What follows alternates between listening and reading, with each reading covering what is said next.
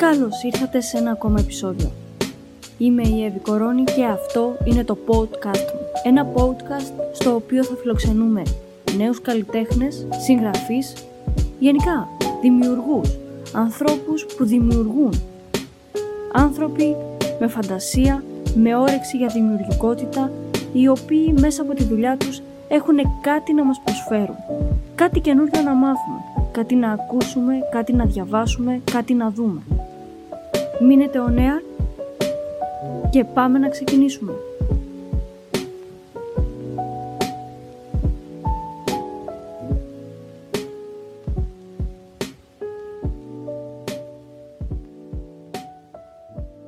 Γεια σας, γεια σας, καλώς ήρθατε σε ένα ακόμα επεισόδιο. Είμαι η Εύη Κορώνη και σήμερα θα συνεχίσουμε την ε, ενότητα ε, με τα βιβλία. Σήμερα μαζί μας θα έχουμε τον Πέτρο Κοσταρά. Πέτρο, καλώς ήρθες. Σε ευχαριστώ πάρα πολύ α, που δέχτηκες την πρόσκληση να συναντηθούμε έστω και έτσι διαδικτυακά και να μιλήσουμε για τη δουλειά σου. Εγώ σε ευχαριστώ καταρχάς για την πρόσκληση και είναι χαρά μου που είμαι κοντά σου. Θα ξεκινήσω με την ερώτηση που κάνω σε κάθε καλεσμένο ε, και είναι ευκαιρία να σε γνωρίσω και εγώ γιατί δεν γνωριζόμαστε κιόλας. Ε, είναι πρώτη φορά που μιλάμε. Ε, να μας πεις έτσι κάποια πράγματα για εσένα. Το αφήνω ανοιχτό, ό,τι θέλεις να μας πεις εσύ για τον εαυτό σου. Ναι, ε, είμαι ο Πέτρος Κωνσταράς. Γεννήθηκα στη Γερμανία να το πω λίγο ποιητικά τώρα, πέμπτη θα ήταν θαρώ. Έζησα στη Γερμανία μέχρι τα 18 μου, πήγα, τελείωσα εκεί το σχολείο, έχω τελειώσει δίπλο στο σχολείο. Mm-hmm. Και ήρθα στην ηλικία των 18, το 2000 περίπου, ναι, το 2000, στην Αθήνα. Και έκτοτε ζω μόνιμα βασικά εδώ. Ε, είμαι καθηγητής γερμανικών στο επάγγελμα. Έχω τελειώσει το παιδαγωγικό στην Κρήτη και τη γερμανική φιλολογία στο Καποδιστριακό Πανεπιστήμιο Αθηνών. Ε, και από μικρή ηλικία, τώρα όσο αφορά το συγγραφικό το κομμάτι, να πω έτσι, που αν και δεν με χαρακτηρίζω, να το πω έτσι, ακόμα συγγραφέα, γιατί είναι λίγο μεγάλη λέξη και βαριά να το πω αυτό, από τώρα τουλάχιστον. Ασχολούμαι με τη συγγραφή από πολύ, πολύ μικρή ηλικία. Δηλαδή, και πριν μάθω να γράφω, ε, έβγαζα ιστορίες από το μυαλό μου. Ήμουν ένας παραμυθάς που λέμε. Και εγώ, να σου πω την αλήθεια, δεν είχα αυτό το να πω μια ιστορία κάπου ότι ήταν ένα κοριτσάκι, γνώρισε ένα κοράκι, παντρεύτηκε. Δεν, δεν είχα αυτό το τέτοιο. Έλεγα και περίεργα πράγματα που λες, μα τι λέει ναι. τώρα. Η μάνα μου, καμιά φορά έλεγε, μα τι φαντασία έχει το παιδί, αμάν πια. Όπο, ωραία, ωραία, τέλεια. Τέλεια. Ναι, ναι, ναι. Εμένα μου είχαν βγάλει off μία έκθεση στο δημοτικό, ε, επειδή αυτό είχα βάλει τη φαντασία μου και είχα γράψει για έναν εξωγήινο που με είχε απαγάγει καθώς πήγαινα στο σχολείο και το πήγα στο διάστημα. Είμαστε στο ίδιο, κοίταξε, είμαστε στο ίδιο level. Κάπως έτσι πέρναγα και εγώ τις φάσεις στο σχολείο με τους καθηγητές. Βέβαια πρέπει να σου πω μια ιστορία τώρα, θα γελάσουμε. Τώρα να ήταν πρώτη, Δευτέρα και δεν θυμάμαι, αλλά θυμάμαι ότι ήμουν στην εφηβεία, δηλαδή σε πιο μεγάλη ηλικία.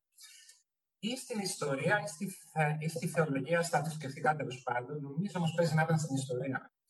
Που είχα πάρει στη Λαδιάβαση, που εντάξει δεν ήταν και πρώτη φορά, ε, ειδικά σε κάποια τέτοια μαθήματα, που ε, έγραψα το διαγώνισμα, δεν ήξερα πραγματικά τι συζητούσε, τι είχε το καθηγητής, τι να διάβασα φυσικά, αλλά έγραφα για αυτά τα γεγονότα με έναν τρόπο έτσι πολύ ποιητικό, μελοδραματικό και μου κάνει καθηγητή.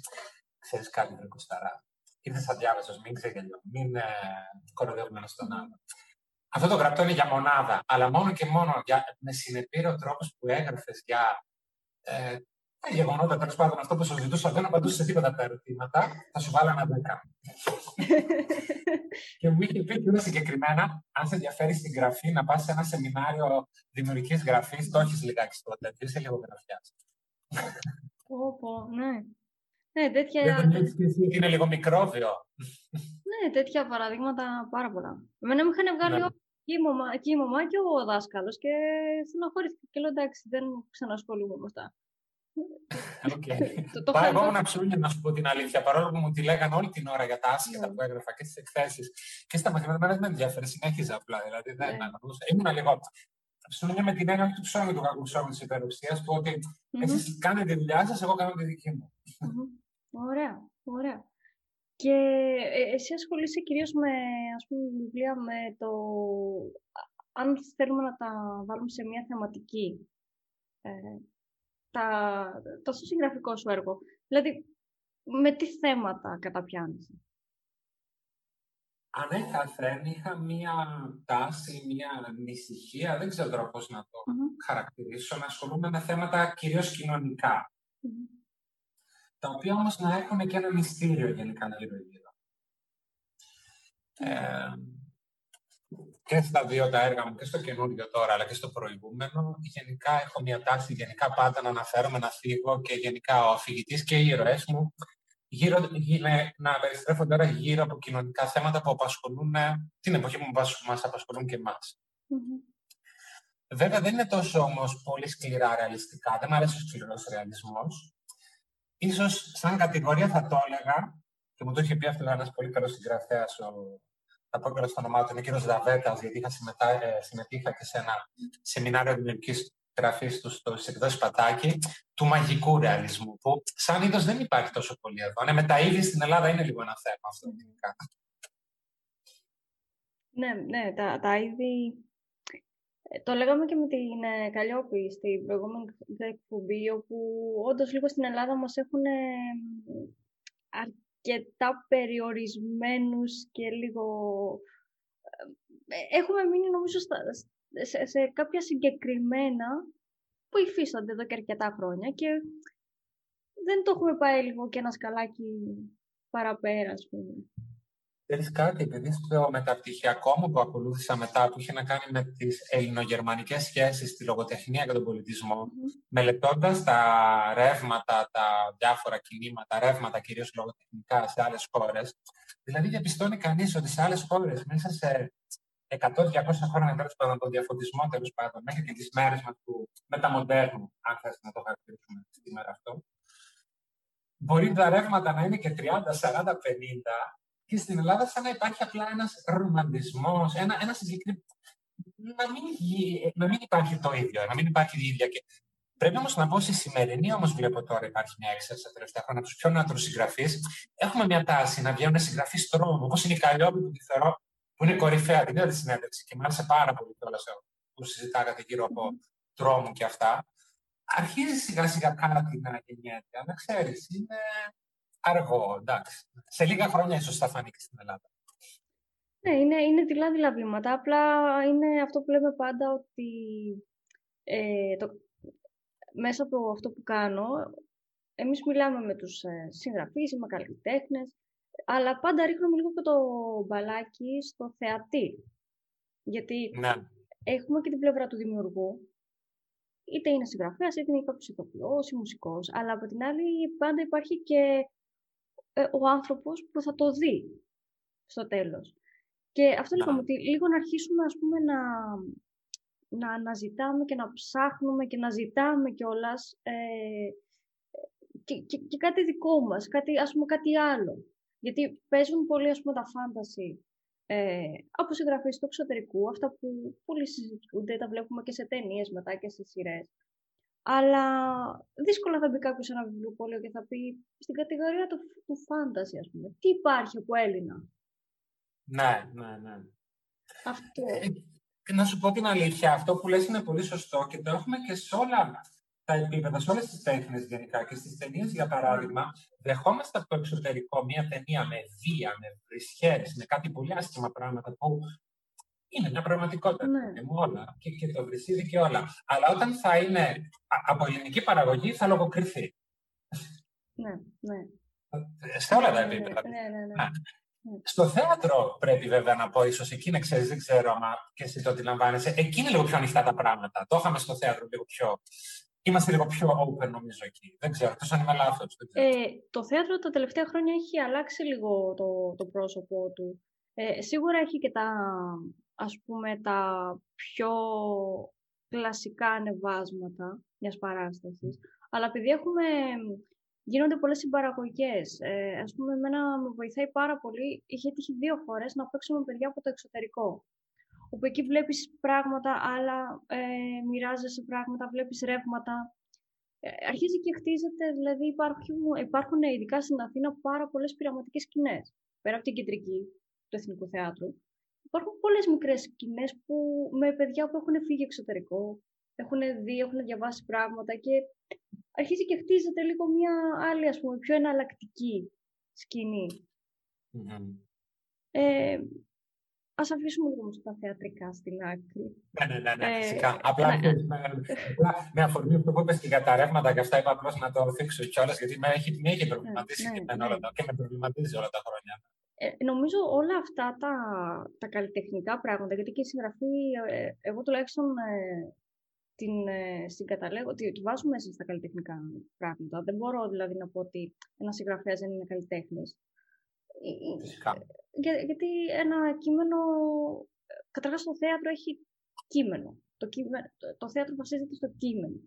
Άρα και ένα βιβλίο, ε, ένας συγγραφέας είναι δημιουργός που μετά μπορείς να έχεις και μια συνεργασία ίσως και σε κάτι άλλο.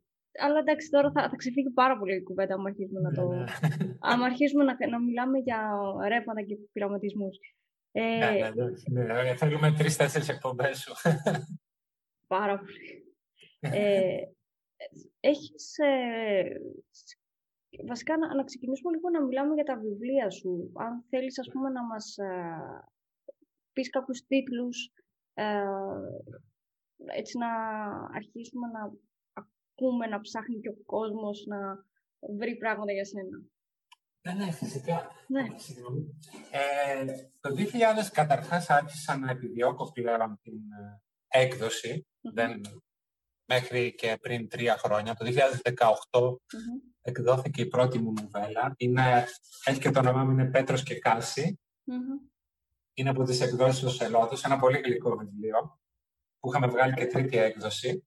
Ε, το οποίο εκδόθηκε το 2018 για πρώτη φορά. Τότε έκανα έτσι τα πρώτα μου βήματα δειλά, ας πούμε.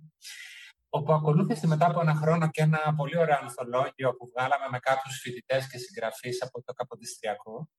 Εκεί είχα ένα διηγηματάκι δικό μου, πάλι μυστηρίου προς τρόμου και ένα ποίημα, το οποίο ήταν αφιερωμένο και στη γιαγιά μου, την πολύ αγαπημένη, ε, όπου το παρουσιάσαμε και σε ένα ε, ελληνογερμανικό λογοτεχνικό φεστιβάλ ε, στο Καποδιστριακό Πανεπιστήμιο, για λογαριασμό δηλαδή του Καποδιστριακού Πανεπιστημίου. Είχε λάβει αυτό χώρα. Ε, παράλληλα, ασχολιόμουν και λόγω των σπουδών μου, αλλά και της διγλωσίας μου, αλλά και επειδή μου αρέσει και το διάβασμα και διαβάζω και στις δύο γλώσσες. Δηλαδή, διαβάζω πολλές φορές θα διαβάσω ένα έργο και στα ελληνικά και θα διαβάσω και τη μετάφρασή του και το, ή και το ανάποδο ασχολήθηκα και με τη μετάφραση και ξεκίνησα, είχα έβγαλα μια πολύ ωραία μετάφραση από τις εκδόσεις Μωρέτη, τον καρδιοθράστη του Ίκια Χόφμαν.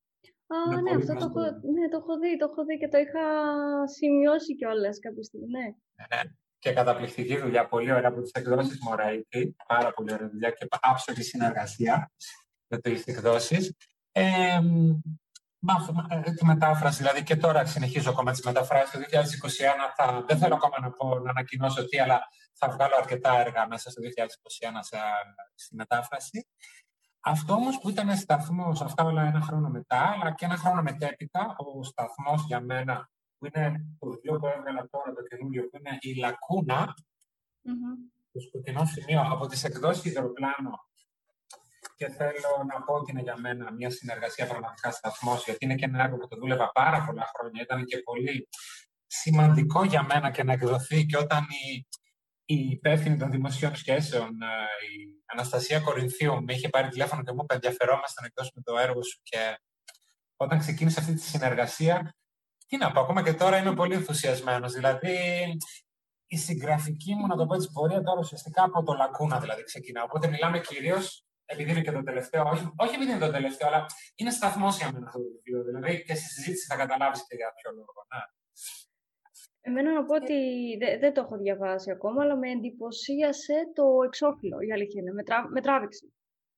Θα δώσουμε εδώ πέρα ένα τεράστιο βραβείο στον Ηλία ε, Σινταβελόνη, ο οποίος Ηλία είναι ένα νέο παιδί, πάρα πολύ ταλαντούχος. Mm. Καταρχάς, να πω κάτι, εντάξει, και επειδή είναι σπίτι μας, θα πέσει να μας ε, ε, πλακώσει άμα δεν μπερδευτούμε. Για μένα οι εκδόσεις υδροπλάνο έχουν τα ωραιότερα εξώφυλλα σε όλη την Ελλάδα. Mm-hmm. Δηλαδή, άμα προσέξεις ε, σε όλα τα βιβλία, δηλαδή είναι, δεν είναι μόνο το δικό μου που έχουν περιποιηθεί, αν δεις και όλα τα εξώφυλλα των άλλων συναδέλφων και της Καλλιόπης, έχουν απίστευτη αισθητική στα εξώφυλλα. Και ο Ηλίας εδώ πρέπει να πω, και το έχω ακούσει από όλους για το εξώφυλλο, μου έκανε το καλύτερο εξώφυλλο που θα μπορούσε. Το κορίτσι εδώ που είναι. Το πλάνο αυτή εδώ είναι που μου θυμίζει και λίγο την ηρωίδα. Την είχα και κάπως έτσι στο μυαλό μου. Ε, είναι, όχι, μου άρεσε πάρα πολύ. Τέλει. Όχι, είναι πάρα πολύ ωραίο εξώφυλλο. Ε, και εμένα μου αρέσουν αυτά λίγο. Εγώ είμαι λίγο το πιο minimal σε κάποια πράγματα. Πιο παλιά όχι τόσο, αλλά τώρα τα τελευταία χρόνια το έχω γυρίσει πολύ στο minimal. Δηλαδή, μια, μια μορφή και λίγα, λίγο κάτι γράμματα έτσι ψηλά. Και μου άρεσε πάρα πολύ, μου τράβηξε το, το βλέμμα αμέσως. Ε, θες να μας μιλήσεις για το βιβλίο, το, Φυσικά, το, ναι. το, το, τελευταίο; Ναι, ναι. Λακούνα λοιπόν, όπου λακούνα, να πούμε εντωμεταξύ ότι ε, λακούνα σημαίνει σκοτεινό σημείο και όντως το θέμα του βιβλίου είναι πάρα, πάρα πολύ σκοτεινό. Ε, κοίταξε, είναι μια ιστορία η οποία και εγώ δεν μπορώ να εξηγήσω πολύ πώς συνείδητα με οδήγησε στο να τη γράψω. Αν με ρωτήσεις για ποιο λόγο το έγραψα στο βιβλίο, θα σου πω ειλικρινά δεν, δεν υπάρχει μια ε, απάντηση σε αυτό. Ε, η όλο, το όλο σκηνικό και όλη η ιστορία είναι μέσα στο σκοτάδι δεν υπάρχει τίποτα. Ο χώρος δεν υπάρχει. Είναι δύο γυναίκες, η Άννα και η Κλέρι, είναι οι κεντρικές ηρωίδες της ιστορίας, οι οποίες κάποια στιγμή θα ανοίξουν τα μάτια τους και δεν θα ξέρουν αν ξύπνησαν από είναι σε κάποιο όνειρο, είναι φυλακισμένες, που βρίσκονται, δεν μπορούν πολύ καλά να συνειδητοποιήσουν τι συμβαίνει αυτή τη στιγμή. Είναι κλεισμένες σε ένα σκοτεινό δωμάτιο. Δεν μπορούν να βγουν, τύχη γύρω-γύρω, φωνάζουν δυνατά, κανένας δεν τις ακούει, δεν ακούν οι κύριε τίποτα. Νεκρική στιγμή. Είναι μάνα και κόρη. Μάνα και κόρη που δεν είχαν και τις καλύτερες σχέσεις μέχρι να φτάσουν εκεί μέσα. Είναι τώρα κλεισμένες κάπου και πρέπει να κάτσουν, πρέπει βασικά να προσπαθήσουν να βγουν έξω, δεν το καταφέρνουν, αυτή είναι η πρώτη αποτυχία. Και αναγκαστικά πρέπει να κάτσουν να μιλήσουν ωραίο. Είναι κλεισμένες. Ναι, ναι, ναι, ναι. Όλοι μας. Και εγώ καμιά φορά φαντάζομαι να με κλείσει με την πάρα μου μέσα σε ένα χώρο. Εντάξει, όχι με τη συγκεκριμένη πάρα μου, τη δική μου, που εντάξει δεν είχαμε τα θέματα που έχουμε εδώ πέρα. Οι συγκεκριμένες κυρίες, γιατί θα είναι και πολλά αυτά που θα πρέπει να λύσουν και μέσα στο σκοτάδι. Αλλά πρέπει να κάτσει με έναν δικό σου άνθρωπο κλειδωμένα τώρα σε ένα σκοτάδι και να μιλήσεις και να πεις. Και δεν βλέπει και ο ένας τον άλλον, οπότε mm-hmm. μπορεί να πει και πάρα πολλές αλήθειες και να πει πράγματα που δεν είπε ποτέ. Σωστά, σωστά.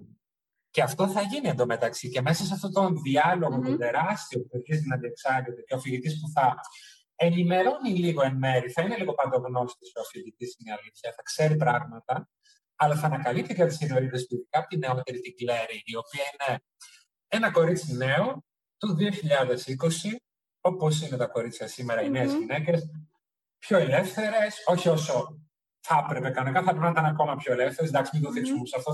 Αυτό φύγεται στο βιβλίο εδώ μεταξύ. Σε σχέση με τη μητέρα της, που υπάρχει ένα τεράστιο χάσμα κενών, γιατί η μητέρα της είναι 30 χρόνια μεγαλύτερη. Μία γυναίκα που μεγάλωσε σε ένα μικρό χωριό, με πολύ καταπίεση, πάρα πολύ από τον πατέρα, με έναν πατέρα βίαιο αυστηρό. Η Κλέρη μεγάλωσε χωρίς πατέρα, μόνο με τη μάνα, με μια μάνα που της άφηνε όλες τις ελευθερίες. Mm-hmm. Γιατί δούλευε και δεν είχε χρόνο, αλλά και γιατί δεν ήθελε να την καταπιέσει όπως καταπιέστηκε η ίδια. Όμως παρόλα αυτά βλέπει ότι έχει γίνει το άλλο άκρο και βλέπουμε όντως δύο ακραίες καταστάσεις. Βλέπουμε δύο γυναίκες να μαλώνουν, φύγονται θέματα του φεμινισμού, της ομοφιλοφιλίας, mm-hmm. φύγονται πολλά πράγματα για την θρησκεία, για την ελευθερία, για την αισθητοσία, για την τιμωρία, για όλα, για τα πάντα. Και βλέπουμε το παλιό να σκοτώνεται, στην κυριολεξία εντός εισαγωγικών, με το καινούργιο, με το νέο. Πολύ ωραίο. Εμένα, δηλαδή, με έπεισε ε, η ιστορία full, πάρα πολύ. Εγώ γενικά είμαι και ένας άνθρωπος που, εγώ λατρεύω, με τα θεατρικά που είναι με δύο ηθοποιούς. Είναι το καλύτερό μου. Τέλεια και τα, τα πιο πολυπληθή, αλλά όταν έχω έργο ε, face to face, έτσι εγώ το λέω, ναι, ναι. Ε, μου αρέσει απίστευτα πολύ, γιατί καταρχάς χτίζεις και με τον συνάδελφό σου απίστευτη σχέση, είτε ε, εντάξει, σχέση εννοώ για λόγω της δουλειάς, η οποία μπορεί ας πούμε, να έχει και τη, ας πούμε, την ε, ένταση και που πρέπει σε κάποια πράγματα και τη φιλία και το ένα, ο ένας προστατεύει και τον άλλον και επισκηνεί. Αλλά γενικά είμαι τόσο φαν αυτό το δύο άτομα και αναγκαστικά έρχεσαι και σε σύγκρουση, μονιάζεις και τα αυτόχρονα αντιπαθείς των άλλων και μου αρέσει πάρα πολύ, μου άρεσε πάρα πολύ. Ε, αυτό, είναι, ε, βγαίνει, αυτό βγήκε φέτος. Αυτό κυκλοφόρησε βασικά πέρυσι, ναι, το 2020 τον ναι. Οκτώβριο. Τον Οκτώβριο, ναι, αρχές Οκτωβρίου. Ωραία, ωραία. Από το υδροπλάνο. Από εκδόσεις υδροπλάνο, ναι, ναι. Ωραία, ωραία, ωραία. Ε, και πώς, πώς ήρθε αυτή η έμπνευση για, για, αυτό, τον, για αυτό το βιβλίο; Πώς είχες την ιδέα; Κοίταξε να δεις κάποτε, πριν πολλά χρόνια, όταν σπούδαζα στην Κρήτη ακόμα, ε, συνέχισα γενικά έγραφα και τότε στην Κρήτη ειδικά έγραφα πάρα πολύ. Βέβαια, πιο πολύ έγραφα ποίηματα, την πίεση τότε. Δεν ξέρω, στο νησί όταν ήμουνα, το είχαμε την πίεση, είχα αφήσει τελείως τα ιστορήματα και τις ιστορίες γενικά. Ε, εκεί που καθόμουν κάποτε μόνος μου σε μια καφετέρια, μια άδεια καφετέρια, μιλάμε για Ρέθυμνο, χειμώνα, γύρω τον Νοέμβρη, Νοέμβριο, όχι Δεκέμβριο, δεν υπήρχε ψυχή, που έφυγαν τουρίστες και όλα. Και ήταν και μέρα, νομίζω, κάποια ηλιοκτήτα τότε. Παίζει να ήταν 28 Οκτωβρίου, δεν θυμάμαι τώρα συγκεκριμένα. Και είχα κάτσει σε μια καφετέρια για να διαβάσω για το πανεπιστήμιο και είχαν κάτσει από πίσω μου ακριβώς δύο κυρίες, κυρίες. Μία μητέρα και μία κόρη. Mm-hmm. Δεν είναι όμως ηρωίδες αυτό το story, δηλαδή δεν είναι κάποια αυτοβιογραφία. Απλά αυτέ σκοτωνόντουσαν για άλλα πράγματα. Δεν σκοτωνόντουσαν για αυτά για τα οποία σκοτωνόντουσαν οι δικές σου. Okay, Αυτέ σκοτωνόντουσαν για το. Είπαν, Α, δεν σου είπα να διαβάσεις. Ναι, και εμένα μου είπες ότι θα μου πάρεις το τάμπλετ και τέτοια. Τα γνωστά. Τι, τι μαλώνει οι γονείς τώρα, για, ποια, για ποιου μια έφηβη. Αγαπημένες συζητήσεις ε, παιδιών γονιών. Αυτά. Ναι, ναι, ναι, ναι. και τότε, να σου πω την αλήθεια, εκεί που δεν μπορούσα να συγκεντρωθώ, πήγαινα μετά παραπέρα να καθίσω. Για κάποιον λόγο δεν μπορώ να καταλάβω γιατί. Και αυτές άλλαζαν θέση μετά. Δεν ξέρω αν με ακολουθούσαν, αλλά μάλλον έτυχε προφανώς, δεν τους βόλευε η θέση που κάθονταν και άλλαζαν και αυτοί και ρώτησαν και κοντά μου. Άλλαξα μετά και μια τρίτη θέση και πάλι είχαν έρθει κοντά. Και δεν μ' άφηνα να συγκεντρωθώ. Και είχα πει μέσα μου, ε, ρε παιδί μου, τώρα να τις πάρεις έτσι όπως είναι, να τις κλείσεις σε ένα δωμάτιο, να τις αφήσεις μέσα να μαλλιοτραπηχτούν, να ησυχάσεις. Να, ανάθεμα σε αυτόν που πραγματικά πρέπει να κάτσει τώρα να τις ακούσεις. Και έτσι μετά σκέφτηκα, λέω, τι πες τώρα, λέω. Και μετά μπήκε και έτσι γεννήθηκε κάπως, μετά από λίγο καιρό, μετά από ένα-δύο χρόνια, φαντάσου. Ναι, ναι. Ξεκίνησε, ξεκίνησε μέσα στο μυαλό μου η ιδέα πριν ξεκινήσω τη συγγραφή μιας ιστορίας, πάντα έχω γενικά διάφορες ιδέες μέσα. Και κάποια στιγμή, για κάποιο λόγο, μέσα μου κάτι μου λέει αυτό, γράψτε το. Ε, αυτό ήταν η αφορμή, βέβαια. Δεν θα το έλεγα και έμπνευση ακριβώς. Αλλά να πω ότι από εκεί ξεκίνησε. Ξεκίνησε από έναν καφέ, από δύο κυρίες, από, από εκεί δηλαδή. Βέβαια, η ιστορία, εντάξει, το spoiler δεν θα κάνω τώρα spoiler. η εξέλιξη είναι πολύ διαφορετική από αυτό που περιμένει κανείς. Έχει δηλαδή δύο άξονες. Είναι το σκοτάδι, το πριν, που θα είναι η συζήτηση που είναι το μεγαλύτερο κομμάτι, είναι σχεδόν το 80% του βιβλίου, και μετά στο φως που θα απαντηθούν όλα τα ερωτήματα. Α, τέλειο. Τέλειο. Και ε, είπες, ε, στην Κρήτη έγραφες ποίηματα περισσότερο. Κοίταξε, γράφω χρόνια ποίηματα. Δεν έχω ακόμα τολμήσει να εκδώσω mm-hmm. κάποια ποιητική μου συλλογή. Δεν ξέρω γιατί είμαι λίγο. Όχι εγώ εσεί ακριβώς τα ποίηματα, λίγο τα κρατάω πολύ για μένα. Φαντάζομαι mm-hmm. ακόμα και σε ανθρώπους που γράφω ποίηματα και δίνω. Είναι πολύ προσωπικά. Λέω, δεν ξέρω, ακόμα δεν. Μπορεί κάποια στιγμή στο μέλλον να το κάνω. Αλλά γράφω πολύ, ναι. Ποιήση γράφω υπερ... πάρα πολύ. Ναι, ναι, ναι. Τι, τι σου αρέσει, τι, βασικά ναι, τι σου αρέσει λίγο, λίγο περισσότερο, ας πούμε, πιο πολύ, ας πούμε, ο ποιητικός λόγος, ε, πιο πολύ ο πιο πεζός λόγος, που εσύ προσωπικά; δεν έχουν τα ποιήματά μου λυρικά στοιχεία. Ναι, Εγώ, ναι. να σου δώσω χρόνο να καταλάβεις, mm-hmm. οι αγα... αγαπημένοι μου ποιητές είναι η Λιπατήτης, η Γόγου, mm-hmm. Κατερίνα ναι, Γόγου, ναι, ναι. λατρεμένη. Μου αρέσει λίγο η πίεση, αν θέλεις, λίγο πιο. Όχι χαοτική ακριβώς. Δεν είναι χαοτική ούτε της Κατερίνας Γόγου. Mm-hmm. Όχι τα μέτρα, τα σταθμάκια αυτά. Δηλαδή, ναι, ναι, ναι. ελευθερία σκέψεων, καταγραφή σκέψεων. Mm-hmm. Αυτό είναι και για μένα ούτως ή άλλως η πίεση. Δεν υποτιμάμε την πίεση του Καβάφη που είναι η τέλεια η άριστη. Okay. Αλλά εντάξει, έχουμε και εκεί κάποια είδη. Δεν είναι όλα τα είδη. Βέβαια, βέβαια. Μα είναι πάνω σε αυτό που λέγαμε, που είχαμε ξεκινήσει και στην αρχή, ότι εντάξει, ποίηση ε, υπάρχει με στίχο και υπάρχει, ας πούμε, που υπάρχει και μια διαφωνία και κάποια λίγο κόντρα σε αυτό. Υπάρχει και ο ελεύθερος στίχος. Ε, Φυσικά. Έτσι καλώς, ε, η ποίηση είναι πιο πολύ, είναι συμπυκνωμένη ε, σκέψη. Οπότε είτε κάποιος μπορεί να το βγάλει μέσω στίχου, ε, είτε με πιο ελεύθερο τρόπο, νομίζω είναι το αποτέλεσμα, το τι αφήνει. Εγώ θεωρώ ούτως ή άλλως ότι το συνέστημα που θέλει ένας συγγραφέας να περάσει, είτε το κάνει σε μια τέλεια ποιήση καβάφες, που δεν το ξεπερνάει κανείς τον καβάφε, ούτως ή άλλως. Όταν βγει το καβάφες, όλοι οι υπόλοιποι ποιητές μπορεί να είναι κατά τους, τουλάχιστον όσο αφορά αυτό το κομμάτι. Αυτό το ίδιο όμως ποιητές, έτσι, διευκρινίζουμε. Ε, ό,τι είναι να περάσει κάποιος που θα βγάλει από μέσα του και αν είναι αληθινό, θα το περάσει. Εγώ πιστεύω σε κάποιους. Σε αυτούς που θα το περάσει. Ε, στα αφού ας πούμε ε, είσαι δίγλωσσος, δεν είναι ότι απλά ξέρεις πολύ καλά μια δεύτερη γλώσσα, ε, στα γερμανικά έχεις ας πούμε ασχοληθεί, έχεις προσπαθήσει ε, ξέρω, κάτι να, να μεταφέρεις, να γράψεις δικό σου. Κοίταξε, δικό μου, ε. ε έκανα αυτή την πρώτη απόπειρα με το ανθολόγιο που σου είπα. Ήταν στα γερμανικα το ανθολόγιο. Ε, τα τελε... παλαιότερα, όταν, όσο ήμουν στη Γερμανία, έγραφα σχεδόν και στα ελληνικά, αλλά περισσότερο στα γερμανικα Τώρα πλέον, επειδή ζω 20 χρόνια στην Ελλάδα, αυτό με έχει επηρεάσει λιγάκι. Όχι στη γλώσσα, γιατί είμαι και καθηγητή γερμανικών και έχω και φίλους ε, που είναι είτε δήλωση είτε και Γερμανοί, Γερμανόφωνοι τέλος πάντων. Αλλά να γράφω στα γερμανικά περισσότερο δεν με βγαίνει όσο είμαι στην Ελλάδα. Έχει να κάνει και με το περιβάλλον που έχεις Έχει σημασία. Ναι, ναι, έχει, έχει σημασία. Αλλιώς εμπνέεσαι, αλλιώς εμπνέεσαι. Ναι, ναι. Και μιλάμε, εντάξει, δεν είναι και μια γλώσσα. Αν ήμουν στην Ιταλία, αν είχαμε τώρα Ιταλία, Ελλάδα, εντάξει. Επειδή είναι και λίγο ίδιο το σκηνικό.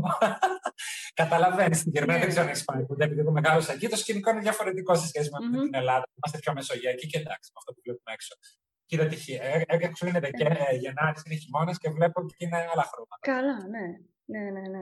Άλλη έμπνευση, οκ έχει λίγο, έχει αυτό που λες με το περιβάλλον, έχει μεγάλη σημασία. Δηλαδή και εγώ που ε, λίγο πιάστηκα έτσι με τα αγγλικά, ε, η μεγαλύτερη αφορμή για να καθίσω να γράψω και στίχο, ας πούμε, στα αγγλικά ήταν επειδή είχα σχέση από Αμερική. Οπότε ήθελα να επικοινωνήσω κάποια πράγματα. Στην αρχή έκανα κάποιες μεταφράσεις κάποια έτσι μικρά, λίγο πιο έτσι, περιληπτικά, να καταλάβουμε τι γίνεται. Και μετά σε κάποια φάση ε, άρχισα να ψάχνουμε και να προσπαθώ φου. Ε, για να μπορέσω να περάσω ε, πράγματα δικά μου εκεί που έπρεπε. Θα σου πω όμως και κάτι άλλο όσον αφορά τη γραφή και τη γλώσσα. είναι και δύο γλώσσες που τη σύγκρινα πάντα κιόλας mm. και τη συγκρίνω και τώρα λέγοντας ότι τον πλουραλισμό και αυτή την ομορφιά, χωρίς να θέλω να πω ότι η ελληνική γλώσσα είναι πέρα από όλες, αλλά δεν μου τη δίνει η γερμανική γλώσσα mm. τόσο. Δηλαδή, θα γράψω και στα γερμανικά, αλλά αυτά τα μέσα, αυτά τα εκφραστικά μέσα που έχω στα ελληνικά mm, mm. και νιώθοντας, γιατί οι γονείς μου είναι Έλληνες και με μεγάλωσαν μιλώντας μου ελληνικά και με την ελληνική κουλτούρα, ε, δεν μου βγαίνει στα γερμανικά και δεν είναι. Αλλιώς είναι να γράψει κάτι. Πραγματικά το βλέπω, βλέπω ότι αλλιώς εκφράζομαι και στα ελληνικά. Και έχω και άλλα και αυτός ο πλουραλισμός που έχουμε στην γλώσσα, εντάξει, δεν το συναντάς στη Γερμανία. Στη λογοτεχνία έχει βέβαια, εντάξει, δεν θα πούμε για τον λογοτεχνικό, τον γιγαντιαίο συγγραφέα τον Γκούτσε, μέχρι και Κάφκα και ακόμα και τα, τα μοντέρνα σήμερα. στη λογοτεχνία η Γερμανία. Ναι, έχει, έχει... Όπως και στο, στην τέχνη του θεάτρου. Οι Γερμανοί έχουν ναι. αναπτυχθεί πάρα πολύ. Βέβαια έχουν τελείως διαφορετικό ύφος με το ελληνικό θέατρο. Είναι καθαρά τεχνική, ναι. είναι πολύ τεχνική. Δεν, δεν πιάνονται ναι. στην τεχνική και λίγο αφήνουν σε δεύτερο επίπεδο το συνέστημα. Αυτό να σου πω την αλήθεια που λες, ναι, και στην Γερμανία όταν πήγαινα σε γερμανικές παραστάσεις και όταν ερχόμουν εδώ, στην Ελλάδα πάντα ανατρίχιαζα. Εγώ στη Γερμανία δεν ανατριχιάζω. Είναι άψογοι και στην τεχνική οι ηθοποιοί. Ε, απλά ναι. μπαίνει πάντα πρώτο σκαλοπάτι η τεχνική και μετά το συνέστημα. Ενώ οι, ε, ναι. οι Έλληνες ε, ηθοποιοί, όπως και οι Ιταλοί, έχουμε περισσότερο το συνέστημα και φυσικά μετά ναι. μπαίνει η τεχνική. Να, να μιλήσουμε όμως και για τα άλλα δύο βιβλία που ε, μην τα αφήσουμε στην, απ' έξω. Είναι νομίζω άδικο. Ναι, ναι, ναι. Σαφώς. Απλά λίγο ξέρεις, με είδε και εμένα πιο ενθουσιασμένο με τη νέα δουλειά. σω επειδή είναι και καινούρια. Άμα κάναμε αυτή τη συζήτηση πριν δύο χρόνια, mm-hmm. με τον ίδιο ενθουσιασμό μπορεί να σου μιλούσα και για το πρώτο. Ήταν και το τελείως πρώτο. Αλλά όπως σου είπα, η λακούνα, το σκοτεινό σημείο και η συνεργασία μου με εκδόσεις υδροπλάνο, ούτως ή άλλως είναι σταθμός. Δηλαδή, είναι πραγματικά. Ε, Πες μου, πού, πάμε, ε, τι θέλεις από τα δύο, όποιο θέλεις εσύ. Ό,τι θέλεις εσύ να... Ο Πέτρος και Κάστη, που είναι το πρώτο βιβλίο, είναι μια νουβέλα. Φαίνει το όνομά μου και είναι η ιστορία, όπως είναι εδώ ο ήρωας με το σκύλο του. Δικό σου σκύλος ή απλά έτυχε στο εξώτερικό. Είναι δικό μου, ναι, ναι, ναι. Το μοντέλο είναι δικό μου. Ναι, ναι, είναι η Κάστη. Ναι. Έχει και το ίδιο όνομα, ναι. Έχει κάποια έτσι, αυτοβιογραφικά στοιχεία του ήρωα. Βέβαια δεν είναι η βιογραφία μου, το λέω αυτό, γιατί ήταν, υπήρχε και μια συζήτηση τότε. Ε, καλά, οι περισσότεροι που με γνωρίζουν και θα διαβάσουν το βιβλίο γνωρίζουν κιόλας ότι δεν είναι η βιογραφία, η ιστορία της ζωής μου. Έχει δηλαδή. Αναφέρω κάποια γεγονότα ότι ο ήρωας πήγε σπούδασε και αυτό στην Κρήτη, γύρισε στην Αθήνα, αλλά εντάξει, δεν έχει καταγωγή από Γερμανία, αλλά δεν, δεν είναι η ζωή μου, να το πω έτσι. Απλώς ήταν και άλλο το όνομα, αλλά είπαμε με, το, με την, τότε με την εκδότριά μου να βάλουμε το Πέτρος και κάτι στο βιβλίο, να, να, να, να ονομαστεί νομίζω Γιάννης και άλλο όνομα σκύλου τέλος πάντων. αλλά το βάλαμε λιγάκι και μου λέει: Βάλε το δικό σου, γιατί έτσι ξέρω εγώ θα βλέπουν όλοι τον τίτλο, τον συγγραφέα και θα είναι κάπως πιο, πιο, θα έχει πιο πολύ ενδιαφέρον να δεις για να δούμε τι, ποια είναι η ιστορία του Πέτρου και της Κάση. Σε αυτό το βιβλίο είναι η ζωή κάποιου εργένη, νεαρού άντρα, γύρω στα 30, 28-30, ένας νεαρός άντρας, ο οποίος ζει μόνος του στην Αθήνα, δεν έχει κοινωνική ζωή, είναι πολύ απομονωμένος και γενικά τον απασχολούν κάποια πράγματα. Βλέπουμε ότι συνέχεια και στο όνειρό του μέσα, αλλά και στη μνήμη του, ε, έχει υποστεί όταν ήταν μικρός κάποιες μορφές bullying στο σχολείο. Οπότε γενικά είναι ένας κλειστός τύπος που είναι δουλειά σπίτι, σπίτι δουλειά, η ζωή του δεν έχει κανένα νόημα και είναι λίγο, κάνει και μια δουλειά που δεν του αρέσει, δεν αγαπάει.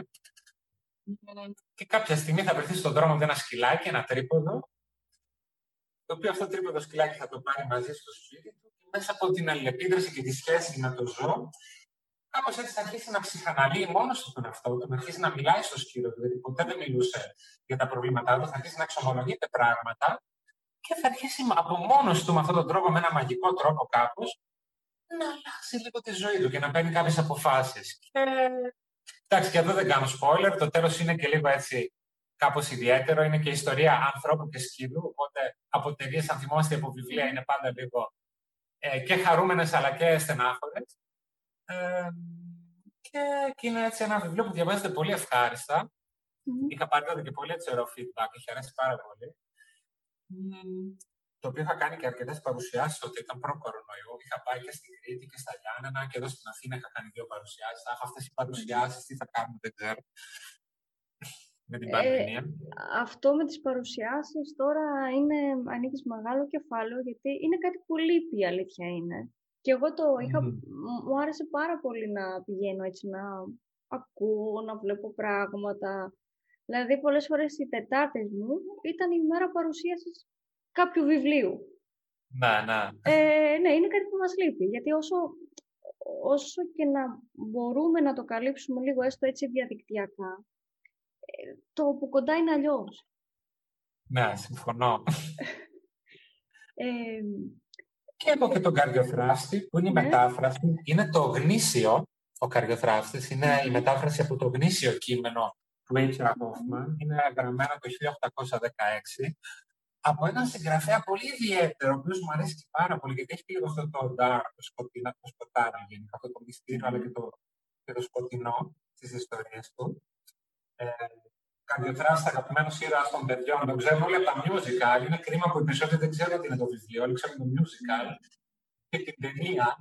Αλλά είναι, αλλά είναι κείμενο έργο που γράφτηκε το 1806-15, κάπου εκεί, δηλαδή πολύ παλιό ε, ιδιαίτερο, χριστουγεννιάτικη ιστορία.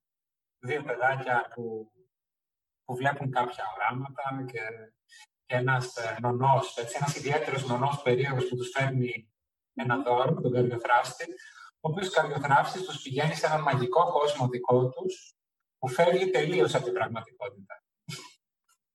τελείως όμως. Αυτό το βιβλίο το, το, είχα δει και επειδή κάποια στιγμή είχαμε κάνει μια ομάδα που εδώ και δύο χρόνια περίπου που ασχολιόμασταν έτσι με παιδικό βιβλίο. Ε, και εγώ δεν το έχω η αλήθεια είναι με το παιδικό βιβλίο. Ε, εννοώ ότι δεν, ε, ούτε παιδικό θέατρο έχω κάνει ιδιαίτερο, ε, ιδιαίτερα. Ε, είχα αρχίσει τότε να ψάχνω ε, βιβλία, να διαβάζω συνέχεια, συνέχεια και να ακούω και βιβλία παιδικά για να μπορέσω να βρω και να εντάξουμε στο ρεπερτόριό μας. Ε, και το είχα δει και το συζητούσα και με μία φίλη που επειδή εκείνη είναι φιλοσοφική και μου έκανε έτσι κάποιες προτάσεις για βιβλία, ε, κάπου το είχα δει και το είχα βάλει σε μία λίστα, ξέρεις, με βιβλία που θέλω να πάρω και τώρα που το, λέει, τώρα που είχα ψάξει έτσι για σένα κάποια πράγματα, λέω, αυτό. Να το. να το. ναι. Είδες να το και καρδιογράφεις, ναι. Είδες το βιβλίο, τα βιβλία δεν χάνονται ποτέ. ναι, ναι, ναι, ναι. Ε, θέλω λίγο να σε ρωτήσω, έτσι, να, αν θέλεις να μας πεις, γιατί πάντα το κάνω αυτό, ε, έτσι, κάποιους αγαπημένους ίσως ε, συγγραφείς ή κάποια αγαπημένα βιβλία να μας προτείνεις, έτσι, να ψάξουμε κι εμείς; Φυσικά, φυσικά. Κοίταξε, εγώ μικρός, πολύ μικρός, δηλαδή στη φάση δημοτικού, τρελανό διάβαζα πάρα, πάρα πολύ παραμύθια. Εντάξει, δεν θα πω τώρα μόνο τα κλασικά του Γκριν, γενικά πολύ παραμύθια και πολύ ελληνική μυθολογία. Η μυθολογία, μυθολογία διαβάζω μέχρι σήμερα βασικά. Δηλαδή δεν είναι. Ναι, ναι, ναι, πω, πω, πω, Δηλαδή ε, τρελαίνομαι, δηλαδή δεν είναι. Μου προκαλεί ένα δέος γενικά η ελληνική μυθολογία. Ε, κοίταξε, αγαπημένη συγγραφής. Ένας Ξέρεις γενικά μπορεί να διαβάσω. Είμαι λίγο περίεργος αναγνώστης, να σου πω την αλήθεια. Δεν, είμαι πολύ ανοιχτός. Επειδή θέλω γενικά, λόγω επειδή είμαι και συγγραφέας και γράφω, θέλω να παίρνω από παντού. Mm. Θα μπορεί, εμένα κοίταξε, είμαι λίγο περίεργος. Μου, μου είπε μια φορά μια φίλη μου, βρε άνθρωπε μου κάνει μια. Έχεις, η ερωσιλία που λέει, έχεις έχεις την ηλέκτρα του Ευρυπίδη δίπλα με τον, ε, πώς το λένε, με τον uh, Παπαδιαμάντη, την, τη φώνησα του Παπαδιαμάντη και μόλι τώρα και αυτό το άκυρο βιβλίο εδώ πέρα, το, στα όρια του Άρλεκ, που εμένα δεν μου αρέσουν οι τίτλοι γενικά, αλλά mm-hmm. λέω ότι είπε η φίλη μου, τα έχεις όλα δίπλα-δίπλα, τα διαβάζεις όλα αυτά. Ναι, βεβαίως και παράλληλα μάλιστα. αλλά θα πω όμως, θα ξεχωρίσω κάποιου. Γενικά είμαι πολύ ανοιχτός. Μπορεί να διαβάσω τα πάντα. Δηλαδή και ένα νέο που δεν ακόμα και να μου πει κάποιος, μην το πάρεις αυτό το βιβλίο και χάλια πολύ έχει κάνει και το έχω διαβάσει και είναι βλακιά. Εγώ θα, θα το πάρω αν δω πίσω ότι με αφορά η θεματολογία του, θα το πάρω, θα το διαβάσω. Ε, είμαι πάρα πολύ λάτρης, αλλά για να πάω λίγο στους αγαπημένους. Ε, στα γερμανικά είμαι πολύ λάτρης του Κάφκα. Θαυμάζω τον Κάφκα πάρα πολύ. Δεν μπορώ να το, mm. να το περιγράψω. Έχω επηρεαστεί, έχω επιρροές κιόλας. Πρέπει να πω ότι με έχει επηρεάσει. Είμαι λάτρης του Ευρυπίδη. Γενικά, ό,τι έχει γράψει ο Ευρυπίδη είναι ό,τι καλύτερο. Δεν είμαι ευρυπηδικό mm. μέχρι το κόκαλο. Δεν το συζητώ. Ε, δεν είμαι τόσο της κομμωδίας, προτιμώ τις τραγωδίες. Δεν διάβαζα κομμωδίες ναι. παλιά. Περισσότερο. Δηλαδή, άμα μου λες Αριστοφάνη Ευρυπίδη, θα σου πω καλύτερα στο τραγικό παρά στο κομικό. Ενώ την κομμωδία την, έχω πιο, την έχουμε όλοι πιο πολύ ανάγκη. Mm. Ε, από Έλληνες επίση ο, Αλέξα, ο Παπαδιαμάντη πάρα, πάρα πολύ. Mm-hmm. Το, την φώνηση του Παπαδιαμάντη την έχω διαβάσει, έχω πολύ ψήφωση με αυτό το βιβλίο. Είναι από τα πιο αγαπημένα μου και να πω ότι ο Παπαδιαμάντη με αυτό το βιβλίο άνοιξε πραγματικά έτσι ένα είδος καινούριο, σαν θρίλερ, σαν πώς να το πούμε, ναι. Mm. Κοινωνικό τρόμο. Ε, με μια γλώσσα παπαδιαμάντη, άπιαστη δηλαδή, δεν τον φτάνει. Ε, νεότερους, θα σου πω, είμαι πολύ πολύ μεγάλος θαυμαστής. Και με έχουν μπερδέψει και με αυτόν τον συγγραφέα. Μου λένε ότι νοιάζω κιόλας. Να σου κάνω quiz. Ποιος νομίζεις ότι είναι; Δεν μου έρχεται τώρα κάτι, η αλήθεια είναι. Ναι. Γιατί με έχουν μπερδέψει πολλές φορέ. Μου έχουν πει ναι. ότι μοιάζω με τον Αύγουστο Κορτό. Α, ναι. Δεν ξέρω γιατί. Αλλά... Ναι. Θα... Ναι. Mm. Λίγο βέβαια. Ναι, ναι, δεν ναι, το βλέπω. Ναι, ναι, ναι. ναι. Μου το έχουν επισημάνει. Εγώ δεν το βλέπω να πω την αλήθεια. Μου το έχουν, μου το έχουν πει βασικά. Ε, μ' αρέσει πάρα πολύ πάρα. Mm-hmm. Είμαστε και συνονόματοι και κάποτε.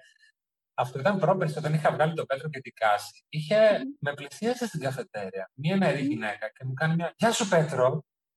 Εγώ δεν ήξερα να ξέρει τότε ότι τον άκουσα στο κορτό του Γιατί ο, ο συγγραφέας, ο Εύρο είναι καλλιτεχνικό όνομα, λέγεται Πέτρος κανονικά. Ναι, ναι, ναι.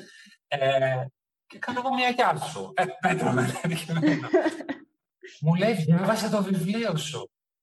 Όπα, λέω εγώ. Άρα, ναι, εγώ δεν τη γνωρίζω. Αλλά λέω, Α, OK, okay, λέω αναγνώστρια. Μάλιστα, ναι, ευχαριστώ, δεν άλλο.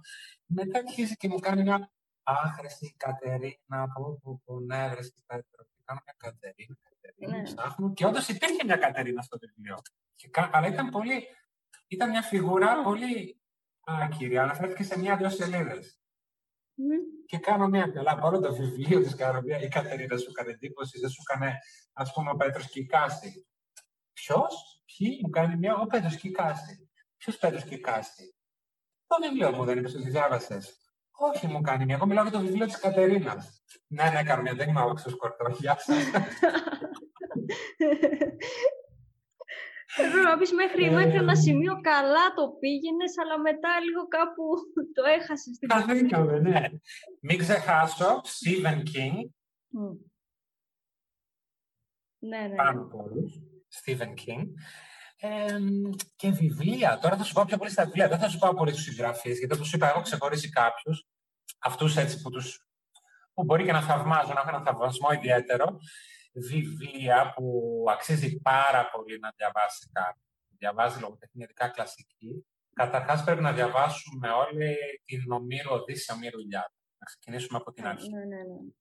Να ξεκινήσουμε από τον Όμηρο, από τα έργα που ουσιαστικά όταν μιλάμε για δυτική λογοτεχνία, πρέπει πάντα να αναφερόμαστε στον Όμηρο. Μην το ξεχνάμε αυτό. Δηλαδή από την αρχή γενικά του όρου. Ξέρετε, ε, συγγνώμη τώρα που σε διακόπτω, αλλά αυτό το συγκεκριμένο ειδικά είναι λίγο παρεξηγημένο βιβλίο.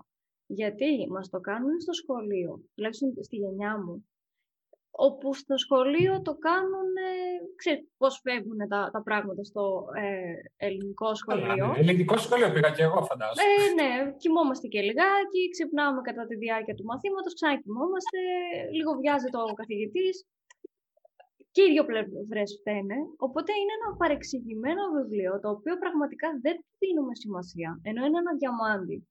Ε, και απλά, ας πούμε, λίγο το παπαγαλίζουμε τότε, όταν ε, πρέπει να το δώσουμε λίγο στις εξετάσεις και το αφήνουμε στην άκρη.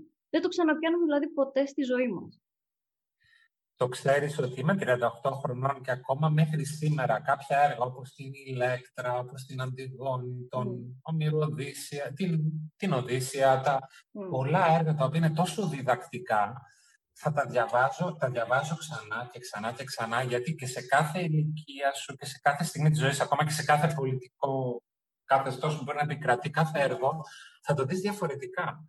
Μια πολύ σπουδαία δασκάλα κάποτε μου είχε πει, η κυρία Γιαλουράκη, και είναι και συγγραφέας πολύ σπουδαία, για την Οδύσσια, εάν πραγματικά, αυτό που είπες πολύ σωστά, εάν ένας καθηγητής καθόταν και έλεγε σε αυτά τα έρμα, όχι μόνο τα ελληνόπουλα, αλλά και σε όλους όπου διδάσκεται, γιατί σε άλλες χώρες μπορεί να διδάσκεται και όπως πρέπει το μάθημα αυτό, αλλά επειδή είναι και μάθημα επιλογής, ξέρεις, και το επιλέγουν οι λίγοι και το μαθαίνουν και σωστά. Mm-hmm.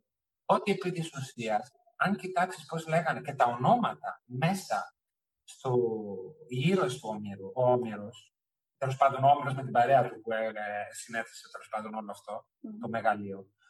Οι μνηστήρες της Πινελόπης, ένας από αυτούς λεγόταν, που ήταν ένας από τους εχθρούς ουσιαστικά του Οδυσσέα που πήγαινε στη Λιθάκη, λεγόταν Αντίνος, που είναι ότι είναι ενάντια στο νου. Ναι. Αυτόν είχε ο Οδυσσέας να πολεμήσει. Και ο άνθρωπος αυτά πρέπει καθ' όλα τα χρόνια αυτά όσο πορεύεται να παλέψει. Ό,τι είναι ενάντια στο νου του, δηλαδή σε κάθε ανοησία, σε κάθε τι που δεν τον εξελίσσει. Ναι. Πόσο μεγαλείο αυτό. Μιλάμε τώρα για χιλιάδες χρόνια πίσω και, και μιλάμε οι άνθρωποι τότε τι γράψαν, τι δημιούργησαν, που μας ακολουθεί μέχρι τις μέρες μας και εμείς όπως λες το... Γιατί και εγώ διδάχτηκα όμοιρο στο σχολείο. Εντάξει, ναι. Πραγματικά Αλλά... το πετάμε εμείς. Δηλαδή, ε, το, το, το πετάμε. Ίσως, τι να σου πω, μήπως, μήπως η λογοτεχνία, που δεν θέλω να είμαι τόσο αυστηρός σε αυτό, μήπως δεν έχει πρέπει και να γραφτεί, ξέρεις τι, και τα έργα, στη, στη Γερμανία θα σου πω τι γίνεται. Τα έργα, τα μεγάλα, τα κλασικά, όταν διδάσκονται, ξαναγράφονται και είναι στα, ε, προσαρμοσμένα για να μπορούν να τα καταλάβουν οι μαθητές. Mm. Γιατί μήπω κι εμείς λιγάκι να βρίσκουμε καλύτερες μεταφράσεις, να δίνουμε τον όμοιρο λίγο πιο διαφορετικά και πιο διαδραστικά. Τώρα είναι μεγάλη κουβέντα, τώρα πάμε στα παιδαγωγικά. Στο Καλά, ναι. Πάντως αυτό το πιο διαδραστικό ισχύει. Δηλαδή κάθε φορά που ναι. πηγαίναμε να το ζωντανέψουμε λίγο, γιατί το δίναμε λίγο σαν ιδέα μες στο μάθημα, παρακολουθούσαμε και πιο περισσότερο, ας πούμε. Πολύ σημαντικά άλλα βιβλία που θα έλεγα είναι, ε, να πάμε και λίγο στη ρώσικη λογοτεχνία, mm. Άννα Καρένινα. Mm. Σπουδαίο βιβλίο, χίλιες σελίδες, είναι τεράστιο. Το Τόλστόι, δεν ξέρω αυτός ο άνθρωπος τι χρόνο είχε, τι διάθεση είχε, τι μυαλό ήταν, αλλά πραγματικά άλλο ένα με, μεγαλείο έχει ένα λογοτεχνικό και σαν βιβλίο δηλαδή που θα πρότεινα. Τώρα από εκεί και πέρα να προτείνω, ξέρεις. Γενικά πρέπει να διαβάζουμε. Πρέπει, δεν πρέπει, όχι. Να διαβάζουμε. Δηλαδή, εγώ πραγματικά απογοητεύομαι από ανθρώπους που μου λένε: Εγώ δεν διαβάζω βιβλία. Είναι σοκ για μένα αυτό το πράγμα. Είναι πολύ σοκ. Η λογοτεχνία διδάσκει κιόλας. Δηλαδή, σε πάει και σαν άνθρωπο λίγο σε βοηθάει να ανακαλύψεις και τον εαυτό σου. Και εμένα η λογοτεχνία με έχει βοηθήσει να γίνομαι καλύτερο. Ναι. Όχι μόνο, όχι μόνο σε συγγραφή. Καλά, mm. ως συγγραφέας ούτω ή άλλως με εξελίσσει. Όσο διαβάζω με τα χρόνια και αγγίζω και, και πιάνω τη βιβλία ξανά και ξανά και τα κοιτάζουμε και από άλλη οπτική, mm. αλλά και ως άνθρωπο πρέπει να, ως άνθρωπος πρέπει να σου πω, νιώθω ότι εξελίσσω να διαβάζοντα. Ναι, ανοίγουν, εγώ λέω πάντα ότι ανοίγουν κουτάκια ε, στο μυαλό σου μέσα και δηλαδή εκείνη τη στιγμή μπορεί να λες ότι αχ δεν θυμάμαι τίποτα ξέρω εγώ και ξαφνικά κάποια στιγμή να σου, που θα είσαι λίγο και πιο ήρεμος, πιο χαλαρός, να σου βγουν πράγματα ή να σου πεταχτούν λέξεις. Εμένα μου βγαίνουν πολλές φορές λέξεις και λέω αυτό να δεις κάπου το είχα διαβάσει, εκείνη τη στιγμή πρέπει να το άφησα και μου βγήκε τώρα αυτή η λέξη, ας πούμε. Ακριβώς, ναι. Αυτό που είπες, συμφωνώ απόλυτα, ναι. Θέλω λίγο πριν κλείσουμε να κάνουμε έτσι λίγο μια ας πούμε, επανάληψη, λίγο τους τίτλους των ε, βιβλίων και εκδόσεις. Να. Λοιπόν, είναι ο Πέτρος και, η Πέτρος και Κάση από εκδόσεις Ο Σελότος. Είναι η μετάφραση του Ίτια Hoffman στην ελληνική από το γνήσιο του Ίτια Hoffman ο καρδιοφράστης από τις εκδόσεις Morality και φυσικά, προς το τέλος, από τις εκδόσεις, τις μοναδικές εκδόσεις υδροπλάνο, η Λακούνα Σκοτεινό Σημείο. Εκδόσεις υδροπλάνο. Σε ευχαριστώ πάρα πολύ για την πρόσκληση. Ήταν πολύ ευχάριστη η συζήτηση Εγώ... παρέμβαση. Ευχαριστώ πάρα πολύ. Ελπίζω κάποια στιγμή να τα πούμε και από κοντά.